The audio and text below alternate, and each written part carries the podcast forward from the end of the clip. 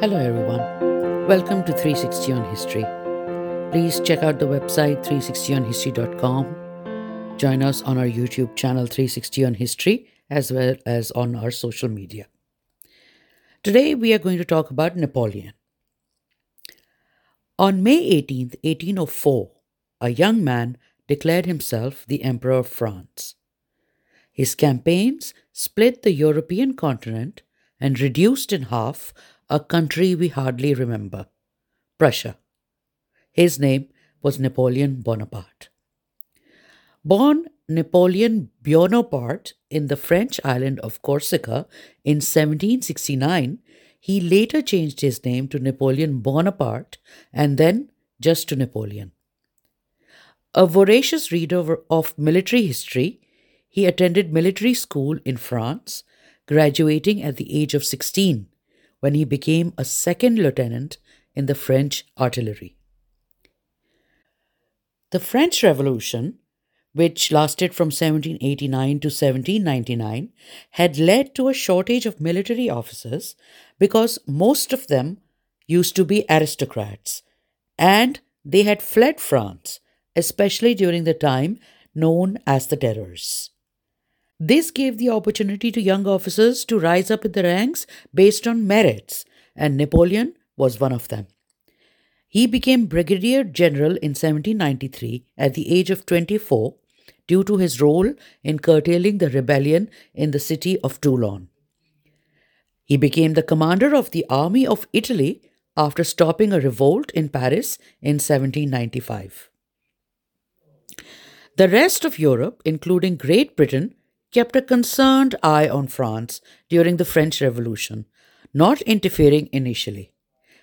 Eventually, the Habsburgs in Austria and the Prussian Empire became more concerned, and from 1792, France found itself embroiled in wars with most European nations.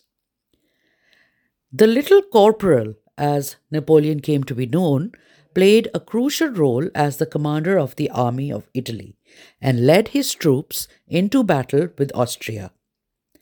His victories gave France control over Belgium and Lombardy, and he became a national hero.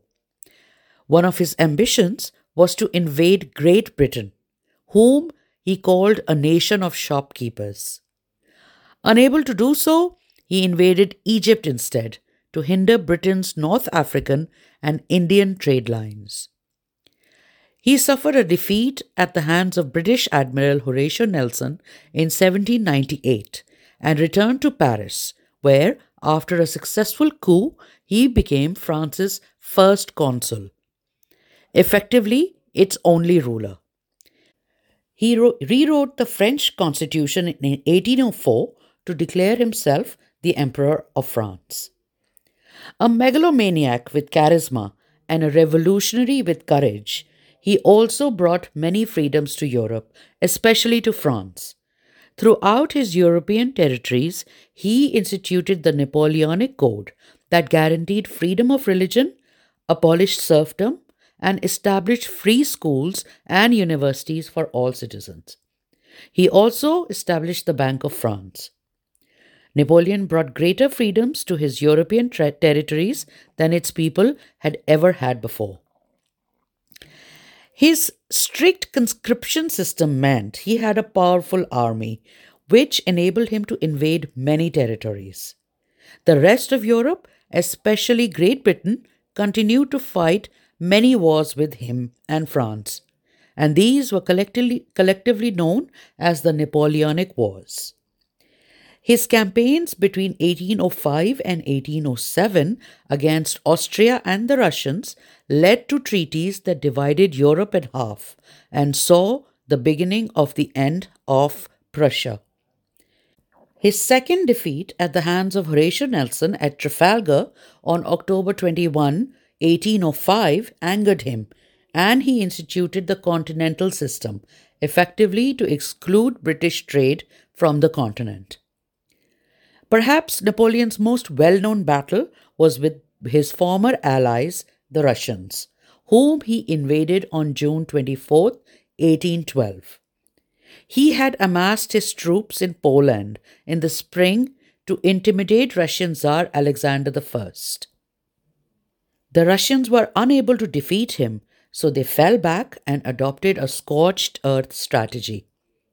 When Napoleon entered Moscow in September 1812, he found a burnt and empty city.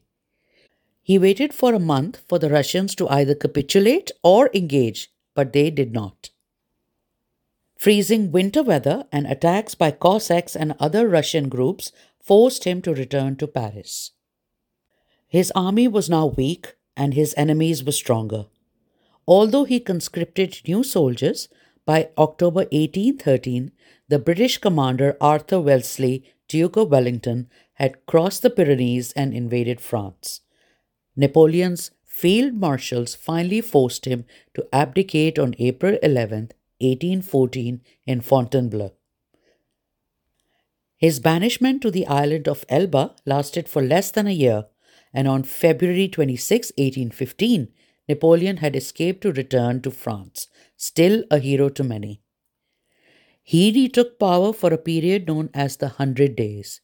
Actually, there were 111 days from March 20th to July 8, 1815.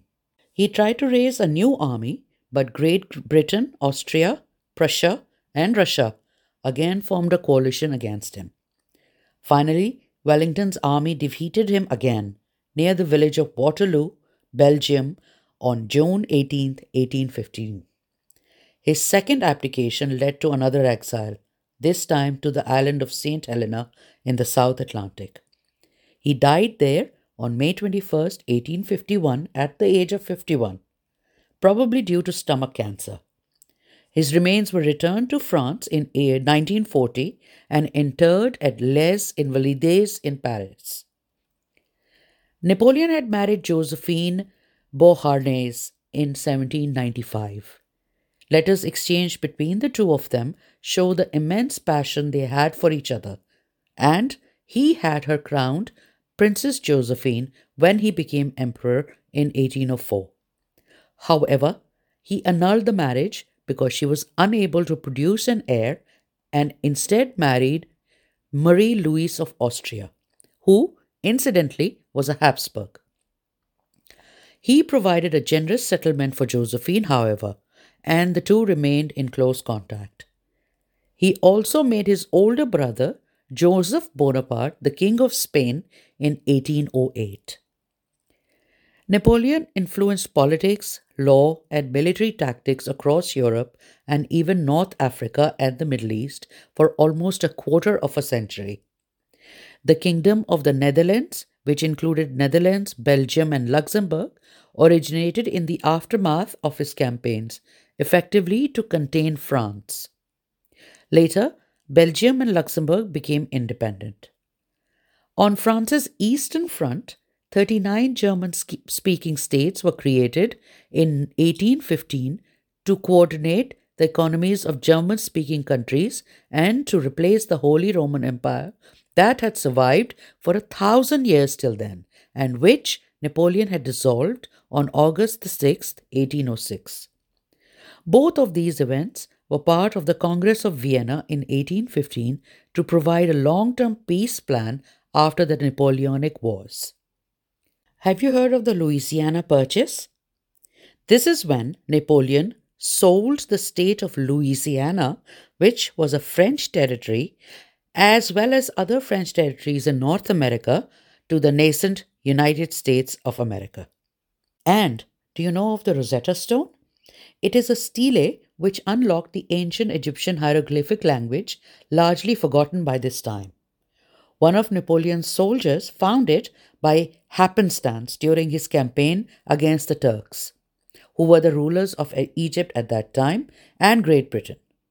The Rosetta Stone is now housed at the British Museum, and it was key in helping us to understand the ancient Egyptian hieroglyphic language.